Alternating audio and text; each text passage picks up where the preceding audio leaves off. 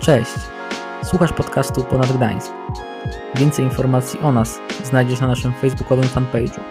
Życzymy Ci przyjemnego odbioru.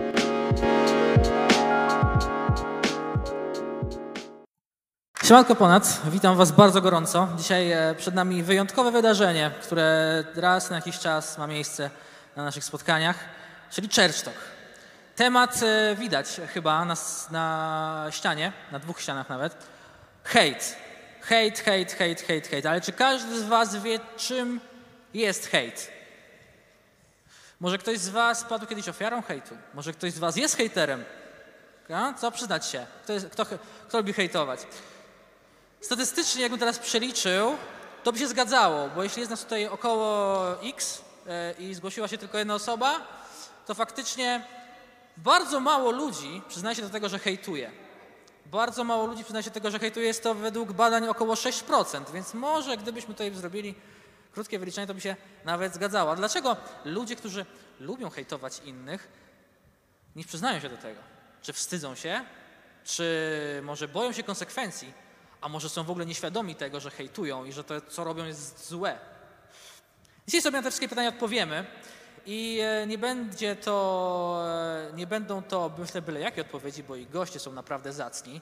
E, za chwilkę na scenę poproszę dwie wspaniałe osoby, które dzisiaj zgodziły się nas, nas zaszczycić swoją obecnością, ale zanim to zrobię, musimy się umówić. Chcę, żeby po każdym nazwisku, które wyczytam, padł największy hałas, jaki tylko jesteście w stanie wygenerować. Okay? Bez tego prawdopodobnie goście nie będą chcieli tak szybko wyjść, więc Chcę, aby każdy z Was dał wszystko ze swoich rąk, ze swoich gardeł i ze swoich, e, nawet jeśli trzeba, to nóg. Tylko nie ze sztachet albo z żadnych pałek, jeśli macie. Nie róbcie tego. Więc moi drodzy, gość numer jeden. Kobieta będąca uosobieniem słowa sztuka. Niesłychanie utalentowana i ambitna, czego dowodem jest fakt, że ukończyła dwie wyższe uczelnie, a obecnie robi podwójny doktorat. Na co dzień e, ponadto mama dwójki dzieci oraz żona jednego męża i nie wiem, ja też nie wiem kiedy ona to wszystko robi, ale powitajcie ją gorąco, Paulina Stefańska.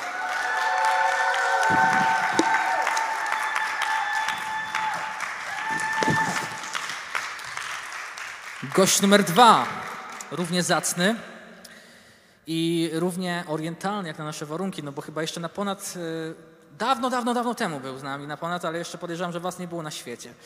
E, moi drodzy, z wykształcenia prawnik, z powołania pastor kościoła Miasto. Wspaniały mówca, którego możecie kojarzyć z różnych konferencji chrześcijańskich, gdzie mogliście go podziwiać na scenach różnych miast Polski.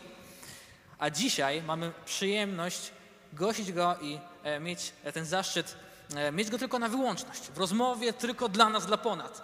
Pastor Alek Konieczny.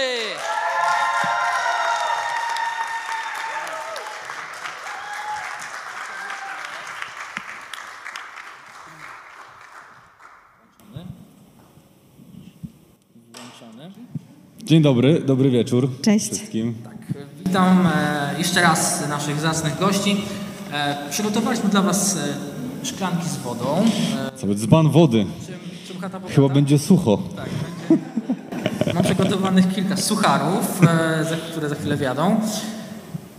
Dzisiaj porozmawiam sobie na temat hejtu i mamy e, tą rozmowę podzieloną na dwie części. Pierwsza z nich e, dotyczy teorii hejtu, czyli takich podstawowych pytań. Co to, dlaczego, z czym to się wiąże? Ale myślę, że te proste pytania przyniosą nam również nieoczywiste odpowiedzi, bo po to też tutaj jesteśmy, żeby, żeby poznać punkt widzenia mm, naszych gości.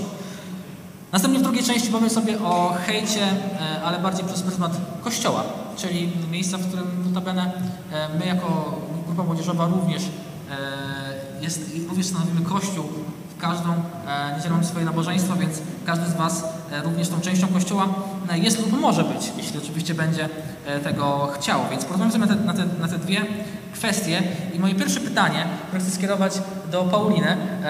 Paulino, czym jest hejt? Gdybyś mogła wytłumaczyć to w taki E, zdaniach może niekoniecznie wikipediowych, ale takich, takim swoim zdaniem, e, swoim doświadczeniem. Hejt jest krytyką, ale tak naprawdę jest czymś więcej, ponieważ łączy się z dużą dozą negatywnych emocji, z dużą dozą słów, które mają na celu zranienie. I tak naprawdę, gdybyśmy zestawili ze sobą hejt i taką konstruktywną krytykę, to moglibyśmy przede wszystkim zauważyć, jaki jest cel hejtu, czyli niszczenie. Niszczenie, e, dobijanie kogoś, e, sprawianie, żeby ktoś czuł się źle, sprawianie, żeby po prostu kogoś e, pogrążyć. E, okej, okay, a czy e, właśnie mówiłaś o krytyce. Krytyka, e, czy krytyka jest czymś złym krytyka nie jest czymś złym, nawet są kierunki studiów albo y, książki do, związane z krytyką. Ja na przykład kończyłam krytykę artystyczną, więc y, odnosząc się do mojego doświadczenia, sama krytyka ma na celu budowanie, wymianę doświadczeń. Krytyka jest po to, żeby coś porównywać albo z czymś się nie zgadzać, ale w takiej formie z szacunkiem. Krytyka jest po to, żeby przedstawić jakiś punkt widzenia w zestawieniu z czymś innym, ale nie ma na celu niszczenia, tylko ma na celu pokazanie, że można inaczej, że można lepiej. E, natomiast hejt nie zawiera tego elementu e, chęci poprawy, chęci ulepszenia. Okej. Okay. Pytanie teraz będzie do e, Alka, jako że wiemy, że masz dużo wspólnego z prawem, co znaczy, że to pytanie będzie trochę prawne. Okej. Okay. Mamy, mamy, moi drodzy, e, żyjemy w kraju demokratycznym, w kraju, gdzie jest wolność słowa. E, wolność słowa, czyli możemy wyrażać publicznie swoje różne poglądy, ale pytanie właśnie, gdzie kończy się wolność słowa, a zaczyna hejt? Co można, do którego momentu można, a do którego jest już to, e, jest już to e, tak naprawdę łamanie prawa? Za, za mną się ciągnie ta łatka prawnika a za mnie już teraz taki prawnik, po prostu... No, więc tak, wszyscy do mnie mówią na konferencjach, no tutaj zrezygnowałeś z prawa. No tak, właśnie zrezygnowałem z prawa, więc taki za mnie prawnik jest. Ale dobrze, coś spróbujemy coś porzeźbić. E, słuchajcie, no ja myślę, że tak, że granica między, ta, między właśnie hejtem, wolnością słowa, to, to co pytasz, gdzie, gdzie to się kończy, gdzie zaczyna, ja myślę, że pomijając nawet chrześcijańskie postawy, pomijając y, taką biblijną, kościelną otoczkę, to myślę, że przede wszystkim granicą jest e, szacunek do drugiego człowieka, godność i uczucia drugiego człowieka. Ja myślę, że to zawsze jest granica, którą, którą my musimy respektować, czy jesteśmy wierzący, czy nie, niewierzący. Drugą granicą e, są właśnie przepisy prawa, tak, że, że tam, gdzie nawet prawo jeszcze czegoś nie reguluje, to my trzymamy się tej godności i uczuć i szacunku do tego, że ktoś może mieć inne, inaczej do tego podchodzić, inne mieć emocje związane z danym tematem. My też nie możemy e, ad personam, czyli tak do osoby kierować tego. Możemy jakieś zachowania krytykować, możemy krytykować jakieś, mm, jakąś sytuację, ale też nie chodzi o to, żeby właśnie kogoś tam po prostu dojechać e, personalnie. Więc drugą granicą są przepisy prawa e, i tutaj powinniście zapytać się prawdziwego prawnika.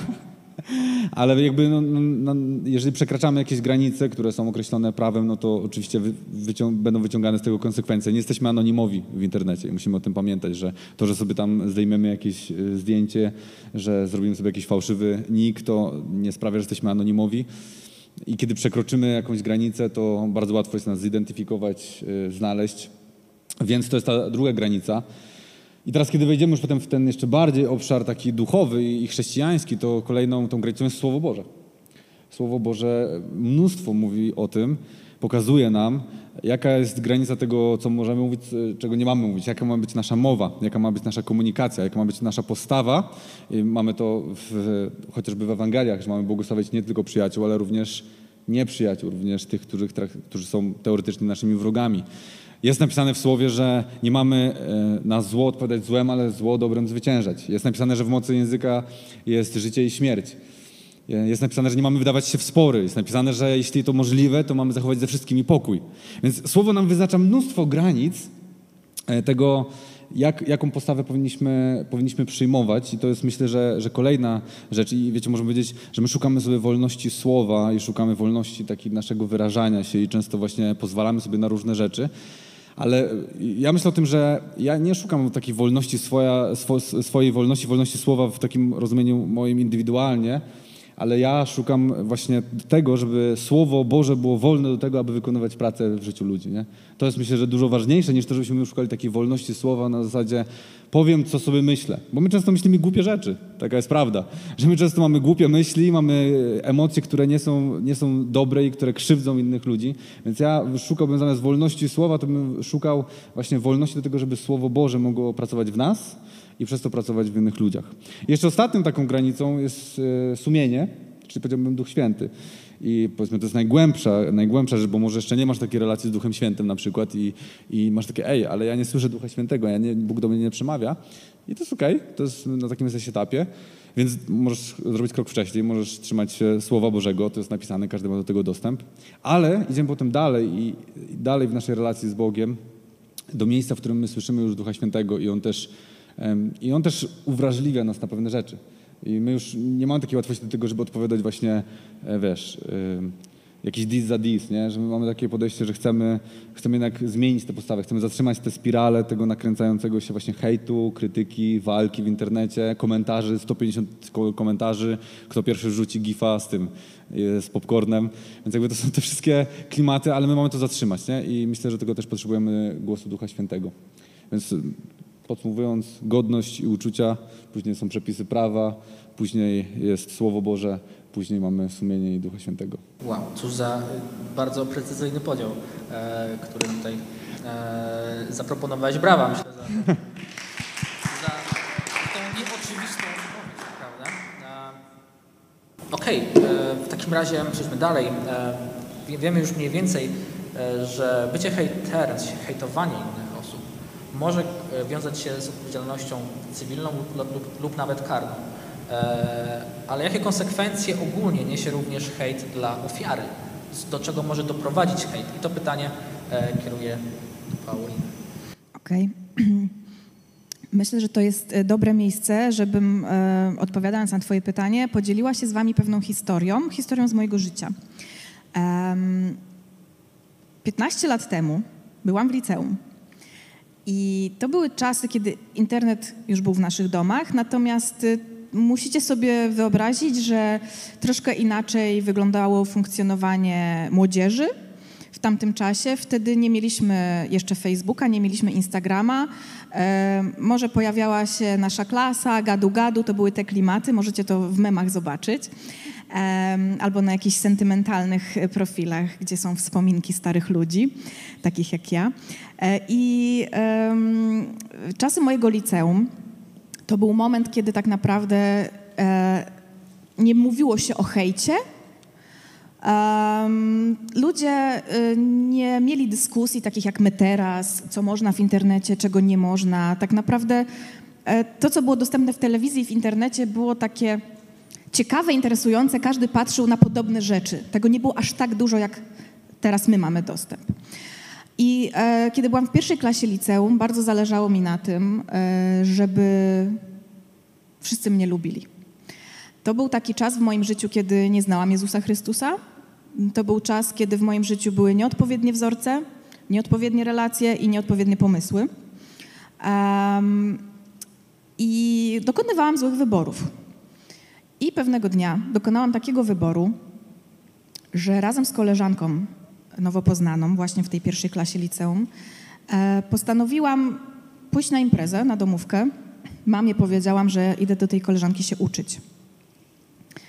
E, to już był pierwszy krok do tego, żeby narazić się na niebezpieczeństwo. Rodzice nie wiedzieli, gdzie jestem. E, no i udałyśmy się na tą domówkę, a byłyśmy zaproszone przez starszych kolegów z trzeciej klasy liceum, więc dla nas to wtedy był szczyt wyróżnienia. Dla nas to, to było coś niezwykłego, że koledzy z trzeciej klasy zapraszają pierwszoklasistki. Tak bardzo zależało nam na tym, żeby być lubianymi, że poprosiłyśmy tych kolegów, aby um, kupili nam wódkę. Taki to był nasz pomysł. Mm, to był kolejny krok do tego, żeby narazić się na niebezpieczeństwo.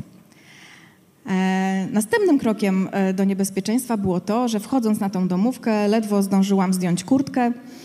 E, już tak bardzo chciałam pokazać wszystkim, jaka to ja jestem odważna i jak nie mam problemu z alkoholem. I napiłam się tej wódki otrzymanej w progu z gwinta. Czego nie przewidziałam, myślę, że wtedy niewiele było takich rozważań w mojej głowie, co może się złego wydarzyć. Po prostu moim celem było bycie lubianą. E, ten moment napicia się tej wódki to był ostatni moment, jaki tego wieczoru pamiętam. Obudziłam się następnego poranka bez części niektórych ubrań w wannie w tym domu. E, możecie sobie wyobrazić, jak się mogła czuć młoda dziewczyna w tamtym czasie. E, wtedy jeszcze niewiele się mówiło o czymś takim jak dosypywanie czegoś do drinków. Nie było takich ostrzeżeń dla młodzieży, że takie rzeczy się dzieją. E, ja znalazłam się w sytuacji, o której nigdy wcześniej nie słyszałam i nie do końca wiedziałam, co zrobić. E, wtedy jeszcze nie rozumiałam, że to ja stałam się ofiarą, że ci koledzy, wtedy w moich oczach autory, autorytet, nie wiem dlaczego traktowałam ich tak, po prostu dlatego, że byli starsi. E, wykorzystali to, że jestem naiwną, młodą dziewczyną i po prostu do tej zakupionej wódki czegoś dosypali. Gdybym była teraz w takiej sytuacji, pierwsze co bym zrobiła, to zadzwoniłabym na policję, powiedziałabym rodzicom, co się stało, pojechałabym na badania krwi, żeby sprawdzić, co mi dosypano. E, wtedy to, co zrobiłam, to zawinęłam się do domu i e, wzięłam kąpiel i położyłam się w łóżku i miałam ochotę w tym łóżku już zostać na zawsze. E, powiem wam tak, teraz z perspektywy mamy, dojrzałej dziewczyny, e, która musiała tak naprawdę przez tę sytuację przejść wieloletnią terapię, e, wiem, że to ja byłam ofiarą, wiem, że to ja byłam zaatakowana w tym. Ja tak naprawdę, e, oczywiście, że mogłam tych kilku kroków do niebezpieczeństwa nie wykonywać, ale tak naprawdę ta tragedia by się nie wydarzyła, gdyby ktoś nie miał złych zamiarów w stosunku do mnie. Ta tragedia by się nie wydarzyła, gdyby te osoby z tej trzeciej klasy liceum nie dosypały czegoś do tej e, wódki. Dopiero teraz to rozumiem, że tak to wyglądało. Kolejną tragedią, jaka się wydarzyła w tej sytuacji, było to, że nikt mi nie pomógł w trakcie, kiedy byłam nieprzytomna. To jest kolejna rzecz, która e, świadczy o tym, jacy ludzie potrafią być, ale nie chcę teraz Wam szczegółów opowiadać tego wieczoru. Mamy temat hejt. Ja doświadczyłam hejtu, ponieważ to, co się działo po moim powrocie do szkoły od tamtego wieczoru, było zupełnie innym życiem, które prowadziłam do tego momentu. spotkał mnie hejt na taką skalę, jakiej nie byłam sobie w stanie wyobrazić. E, począwszy od tego, że pisali do mnie ludzie, których tak naprawdę nie znałam, szydząc ze mnie. E, pisali do mnie wtedy na komunikatorze, jakim było gadu-gadu, e, prześmiewcze teksty, głupie zaczepki, mm, ale też groźby. Co więcej, okazało się to taką sensacją, że dziewczyna leżała na imprezie nieprzytomna, e, nie z własnego wyboru, że Y, pewne osoby zebrały zdjęcia, które wtedy w trakcie mi zrobili. Ja tych zdjęć nigdy nie widziałam na oczy, nie wiem co na nich było, po prostu przypuszczam, że po prostu ja leżąca, nieprzytomna. Teraz jak patrzymy na tę sytuację, to w sumie nic wielkiego, prawda? Bo, bo w filmach, w serialach często takie sceny się pojawiają, że ktoś, ktoś leży nieprzytomny, ktoś robi zdjęcia, potem tymi zdjęciami szantażuje, ale pamiętajcie, że to było 15 lat temu, takie sytuacje były naprawdę rzadkie. Hmm. Te zdjęcia, które zebrali na tej imprezie, y, wrzucili w folder i w naszej sali informatycznej na każdym komputerze zainstalowali. E, więc każda osoba, która miała zajęcia z informatyki, widziała na pulpicie swojego komputera e, folder ze zdjęciami nieprzytomnej dziewczyny na imprezie. E, hejt nakręcał się jak niesamowita spirala, jak wielka kula śniegowa. Od zwykłych drobnych błędów, od zwykłych głupich wyborów nastolatki, do ogólnoszkolnego, a nawet międzyszkolnego wielkiego hejtu na jedną dziewczynę, jaką byłam ja. Nie muszę wam chyba dokładnie tłumaczyć, co się wtedy działo w mojej głowie, jak się czułam. Chyba jesteście w stanie sobie wyobrazić, jak, jak ofiara się w takich sytuacjach czuje. chcę wam powiedzieć, że w, tamtej, w tamtym czasie ten hejt, którego ja doświadczyłam, był y, zbiorem pewnych zachowań, pewnych słów, które może gdyby tak wziąć pod uwagę pojedyncze jednostki, może nie były czymś wielkim, bo jedna osoba do mnie napisała, druga coś powiedziała na korytarzu, trzecia się głupio zaśmiała, ale odbiór przeze mnie tego wszystkiego był ogromem. Był, był czymś przytłaczającym, co ta kula śniegowa sprawiła, że przestałam chcieć żyć, przestałam chcieć wychodzić z domu, przestałam chcieć robić cokolwiek z własnym życiem. Doprowadziło mnie to do tego, że przestałam do szkoły chodzić. E, moi rodzice nadal nie wiedzieli dlaczego. E, później okazało się, że ci starsi koledzy są w takich relacjach z nauczycielami, że nawet część nauczycieli wyśmiewała mnie w tej szkole. Mm, nie skomentuję tego z perspektywy teraz osoby, która niebawem będzie wykładowcą na uczelni wyższej, jaki, jaka, jaki poziom etyki e, prezentowały te osoby będące nauczycielami. Natomiast chcę Wam powiedzieć, że ta spirala, która się nakręcała, ta kula śniegowa, która zbierała po prostu każdy po kolei, każde słowo, każde zdanie, każde krzywe spojrzenie, była tak niszcząca dla mnie, że szczerze nie wiem, jak ja to przeżyłam. Zebrałam się w sobie po około 10 latach, żeby pójść na terapię i to wszystko przeanalizować. I dopiero teraz rozumiem, że to ja byłam ofiarą w tym wszystkim, że to ja potrzebowałam pomocy i że ja nie powinnam się nikomu tłumaczyć z tego. Że ja powinnam była te osoby tak naprawdę pozwać do sądu um, za znieważenie, za, za, wyrząd za wyrządzenie krzywdy. Było, minęło. Mówimy o hejcie. Hejt z małego słowa, z małej wiadomości napisanej do kogoś, z jakiegoś głupiego komentarza może stać się narzędziem zbrodni, może stać się czymś, co zabija. Pewnie się zastanawiacie, co się potem działo. Wyjechałam na rok do Francji, wybłagałam rodziców, żeby wysłali mnie do rodziny we Francji, że ja chcę tam do liceum chodzić.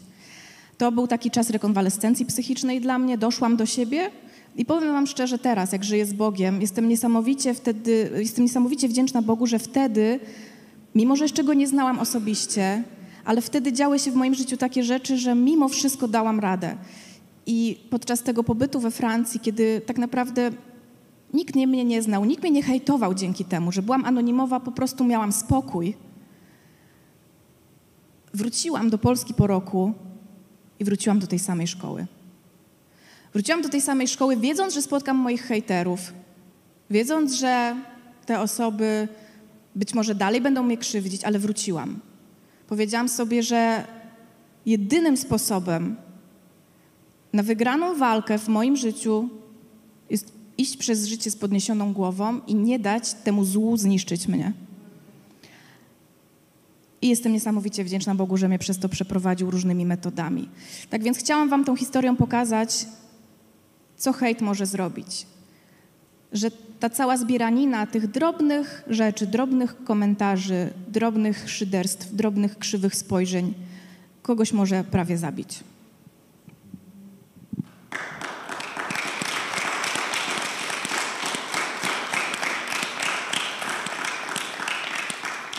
Czyli taki zbiór kilku głupich incydentów potrafi doprowadzić do naprawdę, e, naprawdę ciemnych dolin naszego życia.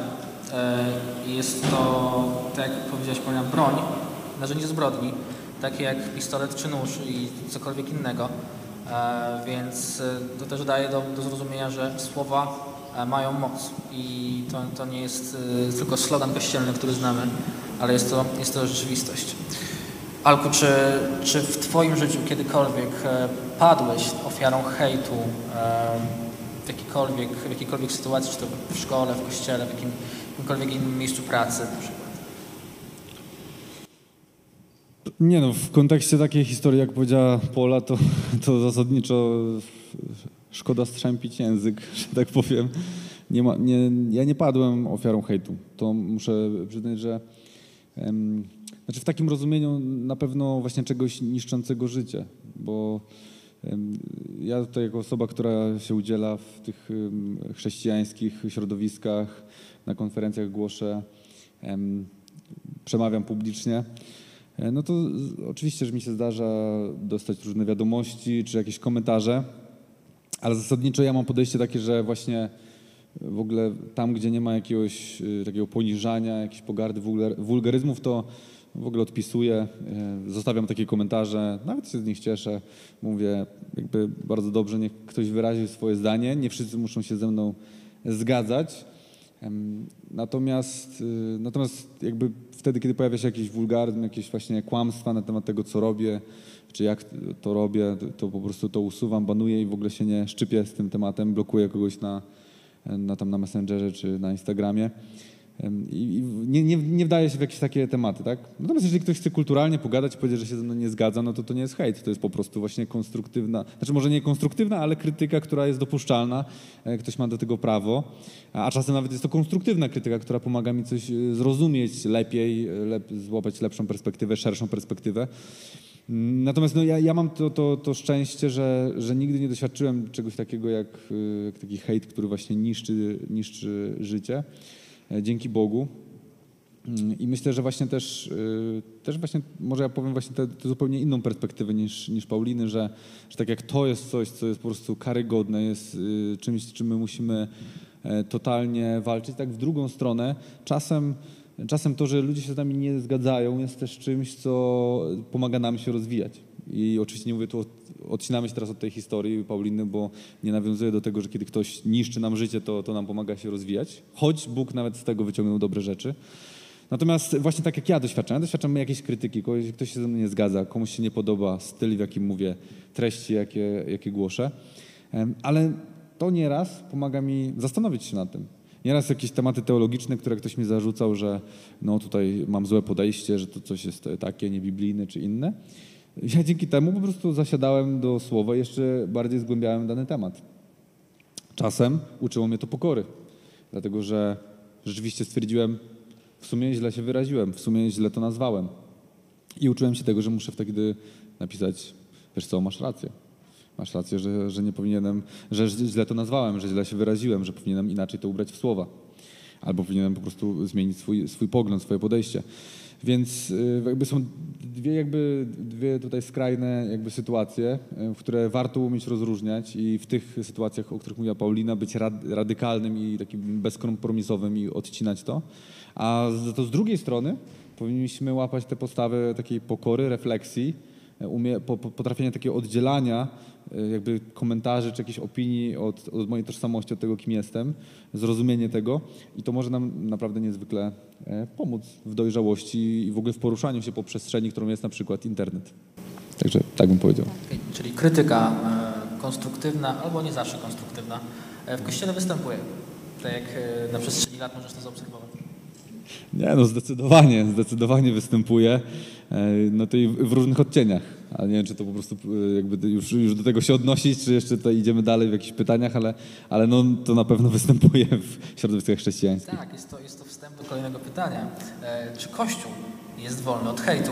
Jak, jak uważasz, czy jest to zjawisko, które w Kościele jest powszechne? Może nie powszechne, ale częste? Czy jednak jakieś śladowe? Nie no, Kościół nie jest wolny od hejtu zdecydowanie. I Kościół w ogóle nie jest wolny od żadnego grzechu, jaki istnieje na tym świecie. Dopóki ludzie będą tworzyć Kościół, to zawsze e, po prostu będzie ten grzech obecny e, w Kościele, to znaczy wśród ludzi i w życiu ludzi. I to nie znaczy, że my się zgadzamy na ten grzech i że my go akceptujemy, ale jesteśmy po prostu niedoskonali. Nasz, nasz Zbawiciel jest doskonały i to Jego ofiara jest doskonała, a my jesteśmy ludźmi, którzy popełniają błędy, więc jakikolwiek grzech możesz sobie wyobrazić, taki jest w Kościele. I z tym warto się skonfrontować i też jako nowe osoby może w Kościele e, zaczynacie jakby swoją świadomą podróż z Bogiem może, to nie idealizujcie sobie obrazu Kościoła. Kościół jest pełen, pełen badziewia, e, tak jak wiele miejsc na tym świecie, i to nie, nie ludzie mają być doskonali w Kościele. Chrystus jest doskonały w Kościele i my na Nim się opieramy i dzięki Niemu w ogóle możemy tworzyć ten Kościół jako niedoskonali ludzie. Więc hejt jak najbardziej jest obecny w Kościele i to jest nic fajnego, to jest przykre, ale z tym się zderzycie. Zderzycie się, że wasz kościół będzie krytykowany i wy będziecie krytykowani. Że może wy będziecie mieli ten, taką pragnienie skrytykowania kogoś, bo będzie wierzył i przeżywał swoją wiarę zupełnie inaczej niż wy. I to będzie dla was trudne, żeby to zaakceptować. Więc y, właśnie z takich różnych, z tych różnic wszystkich, które występują w Kościele, z tej niedoskonałości ludzkiej, która występuje w Kościele, y, w naszej słabości, w naszej pysze my jakby wchodzimy na tę drogę hejtu w Kościele.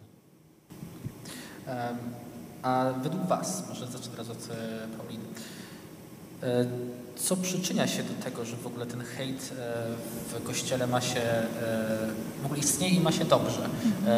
No bo możemy powiedzieć tak, każdy grzech, jaki istnieje w kościele też, też może występować, ale w kontekście hejtu, dlaczego akurat on, dlaczego w takim środowisku, które wydawałoby się bardzo środowiskiem często życzliwym, w którym ludzie sobie usługują, w którym ludzie sobie pomagają, E, i każdy chce dla siebie jak najlepiej, to ziarnko hejtu jednak gdzieś tam kwitnie. Ja myślę, że to wynika z tego, że my czujemy się w kościele y, we wspólnocie jak w domu. E, I często pojawia się takie zjawisko, że mm, innym chcemy pokazać, że jesteśmy tak pewni tego, w czym się komfortowo czujemy, że troszkę właśnie zapominamy o tej drugiej osobie, o tym, jak ona może się poczuć. Chodzi o to, że każdy z nas jest na innym etapie swojego życia. Chodzi o to, że na przykład jeśli jakaś osoba po raz pierwszy przychodzi do kościoła, to ona nie wie tego, co wie osoba, która jest 20 lat w tym samym miejscu. I jeśli bez szacunku y, ta osoba starsza stażem podchodzi do tej nowej osoby, próbując jej coś wytłumaczyć, ona ta starsza osoba może tak naprawdę nieświadomie hejtować.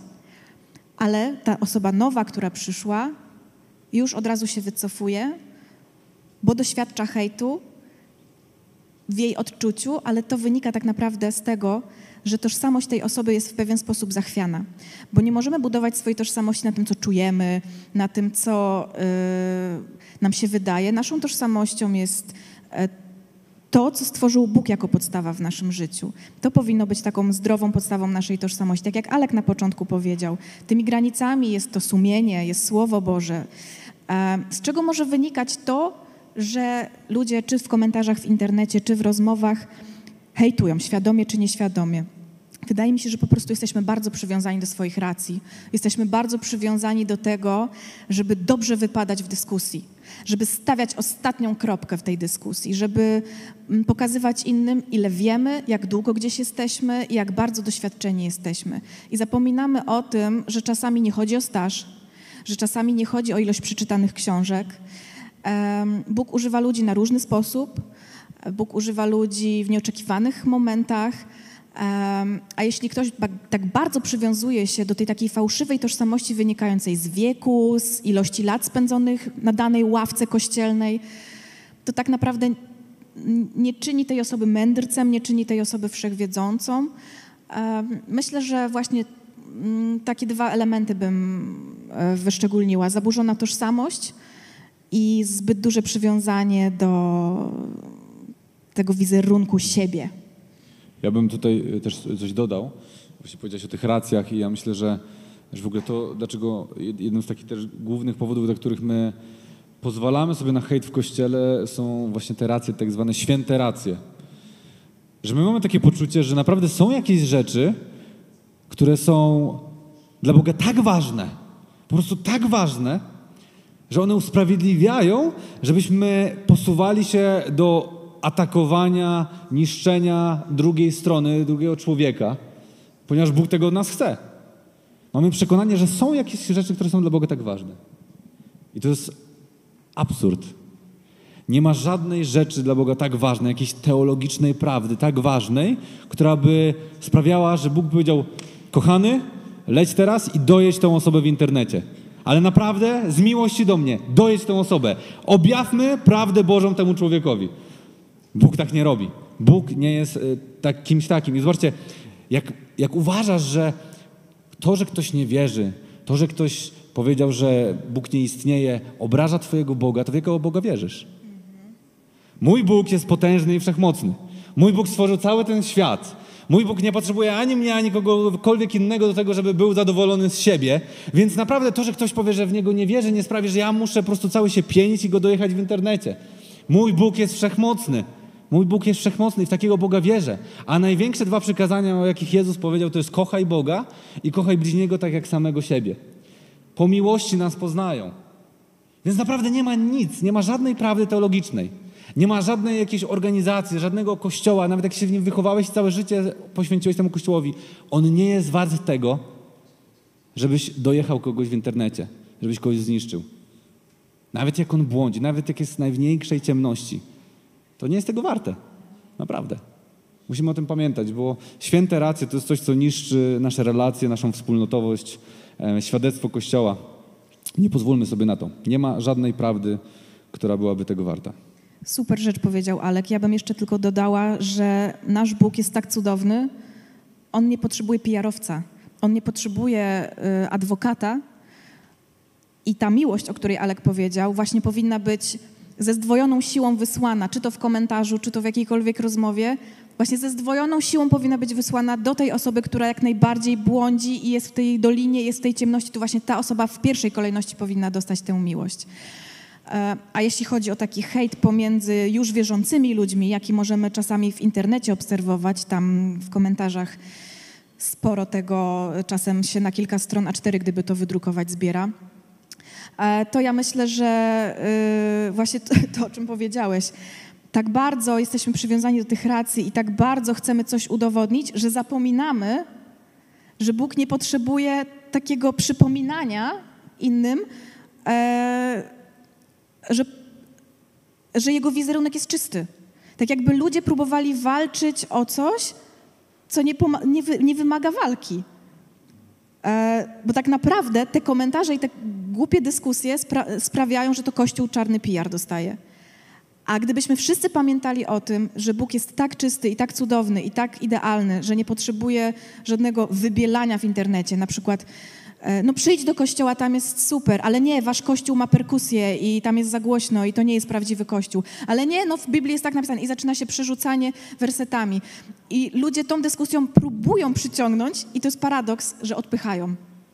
Więc Bóg nie potrzebuje PR-u, Bóg jest idealny.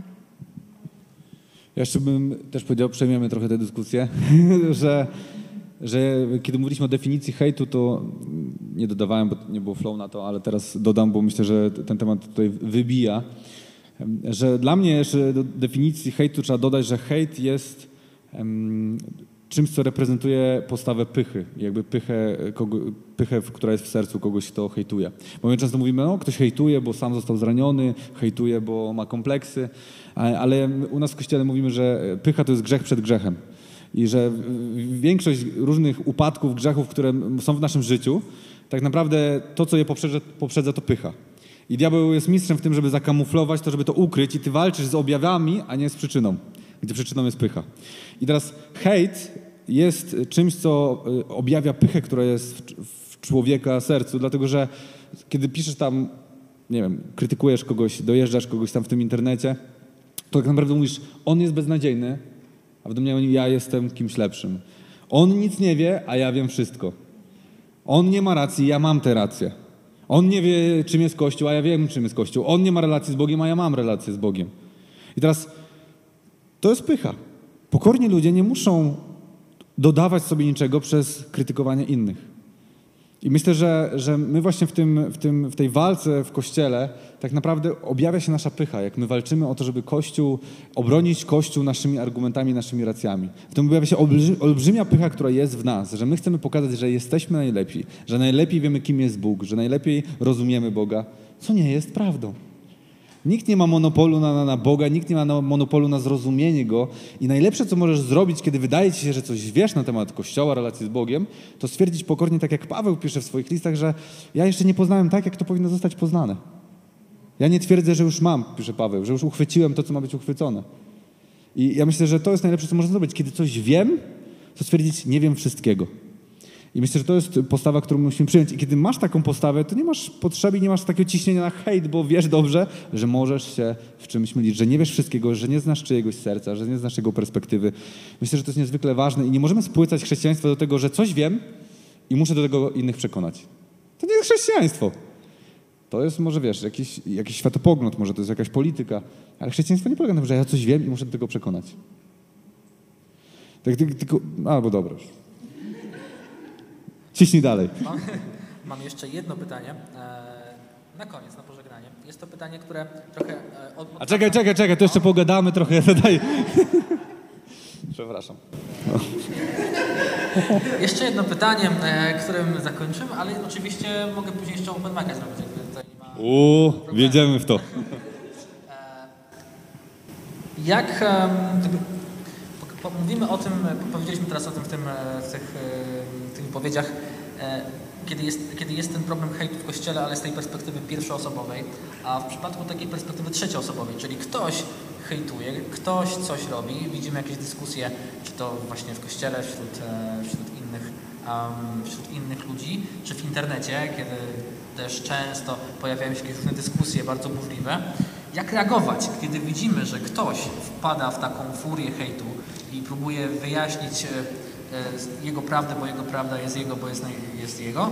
E, Więc jak reagować na takie sy- sytuacje? Czy powinniśmy być bierni?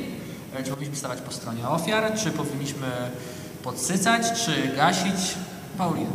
Na pewno złą postawą w moim odczuciu jest taka y, ironiczna prześmiewczość. Y, jakbyśmy, jeśli y, patrzymy na te dyskusje internetowe, to zauważyłam, że sporo młodych osób e, komentuje, ale tak jakby było poza tematem i po prostu tylko wrzuca raz na jakiś czas jakiś taki ironiczny żart, jakiś e, gif e, właśnie z popcornem czy coś takiego, to też w moim odczuciu nie jest. Ym, Bo to podsyca, to sprawia, że coraz więcej emocji ludzie w to wkładają i właśnie coś tam się rozkręca i wtedy już bardzo ciężko jest to ostudzić. Powiem wam szczerze, że moja taktyka jest taka, e, kiedy obserwuję jakąś e, burzę, to e, nie komentuję, nie angażuję się, ale w momencie, kiedy zaczynam to tak strasznie mocno przeżywać, bo na przykład doty, dotyczy coś, nie wiem, praw kobiet, nie wiem, dzieci, ktoś oczernia kogoś, czy personalnie, czy jakąś grupę ludzi i ja już się po prostu tak denerwuję, że nie mogę wytrzymać, to ten komentarz, który chcę napisać, piszę w notatniku i czekam. I wszystkie te moje emocje, wszystkie te moje myśli spisuję w, tych, w, ty, w tym wzburzeniu, ale nie publikuję. I czekam godzinę, dwie. W zależności, w zależności od tego, co tam w tej danej dyskusji się dzieje, ten komentarz sobie czeka. Czasem się zdarza tak, że go edytuję, daję na przykład Mateuszowi, mojemu mężowi do przeczytania, on mówi, nie no, tutaj za mocno pocisnęłaś. I w momencie, kiedy on dopiero rzuci na to okiem, minie kilka godzin, ja coś tam jeszcze spróbuję albo usunąć, albo dopisać, albo jakichś innych słów użyć, to dopiero wtedy ewentualnie jeden komentarz, żeby tak zaakcentować inną postawę. Bo to też nie chodzi o to, żeby pozwolić głupcom, żeby sobie po prostu hulali po tym internecie, bo to wszystko tam zostaje. Inni ludzie, którzy nie mają nic wspólnego z naszym kościołem, to czytają, myślą sobie, że tam jest po prostu banda pajaców. Ja też nie chcę, żeby e, same takie śmieci tam zostawały. Więc myślę, że ważne jest, żeby w mądry sposób akcentować inną postawę, ale mówię w mądry sposób i bez emocji. Tak więc to jest moja metoda, moja taktyka. Spisuję to sobie, po jakimś czasie edytuję i dopiero wtedy, jak poczuję, że dobra, okej, ktoś inny to przeczytał, jest zredagowane, wtedy publikuję. I wtedy to ma sens. Bardzo dobra taktyka. Dziękuję. Bardzo dobra taktyka. Jeszcze Stefan, jak na to patrzy, to, to jest też to jest dobry bufor. E, Ja, ja mam nieco inną taktykę. E, Moja taktyka jest taka, że w ogóle nie biorę w tym udziału. E, W ogóle nie biorę udziału w dyskusjach. Mm, Ja jestem porywczy, nie? Jak sobie czytacie o Piotrze, słyszycie kazania o, o, o, Piotrze, który tam był porywczy, z, z, tam się zarzekał, że będzie szedł za Jezusem na śmierć, że się nigdy go nie zaprze i tak dalej, no to pomnóżcie sobie to razy 10, to właśnie jestem ja. Także ja po prostu łatwo dostaję jakiś impuls i po prostu działam, gadam, odpowiadam, więc ja, ja nauczyłem się we wczesnym swoim takim e, e, młodości, że po prostu internet to nie jest moja przestrzeń. To po pierwsze. Po drugie też jestem pastorem, który też e, przemawia w takich miejscach, e, które mają wpływ na ludzi, na kościół w tym kraju. E, I wiem, że właśnie to wszystko zostaje w internecie i i wiem też, że bardzo ciężko w tych moich emocjach, w tej porywczości, potem e, napisać jeden komentarz mi, a potem ktoś odpowiada i ja po prostu zostawiam to i tak dalej.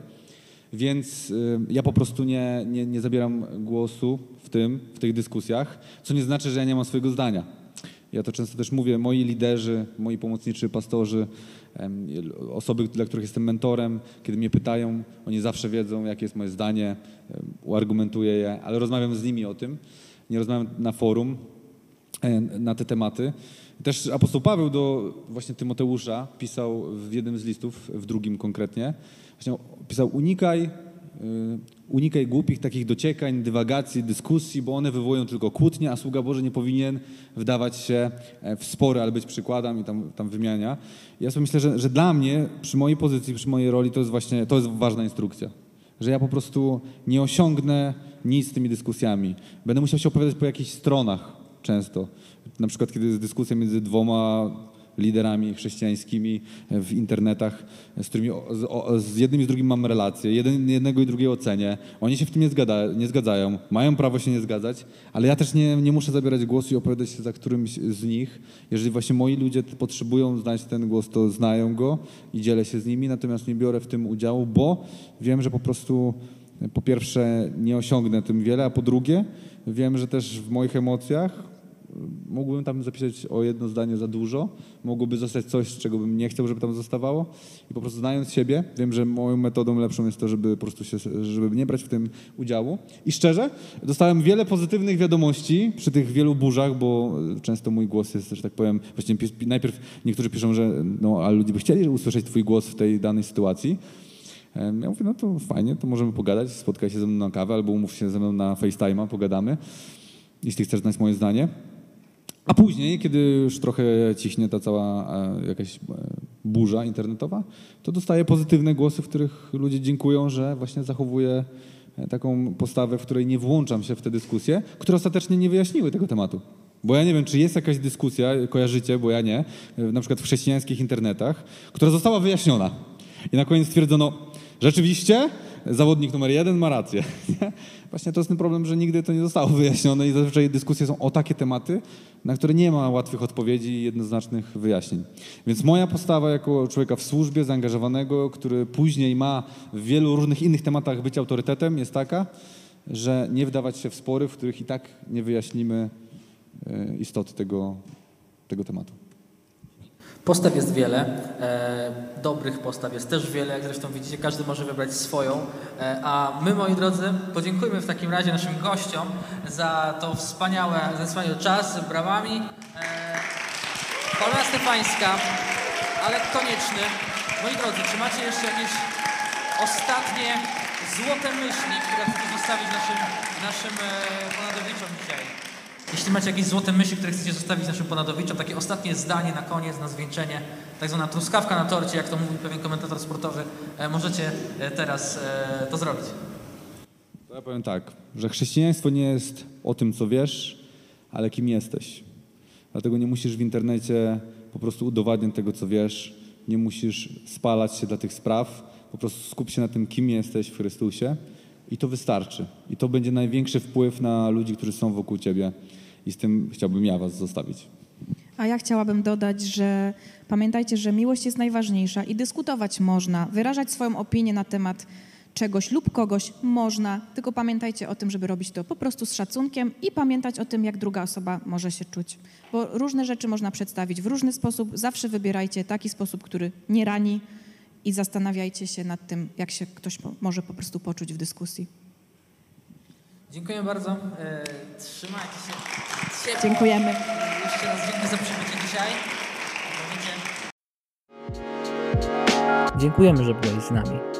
Zapraszamy do odsłuchania naszych kolejnych podcastów. Do zobaczenia.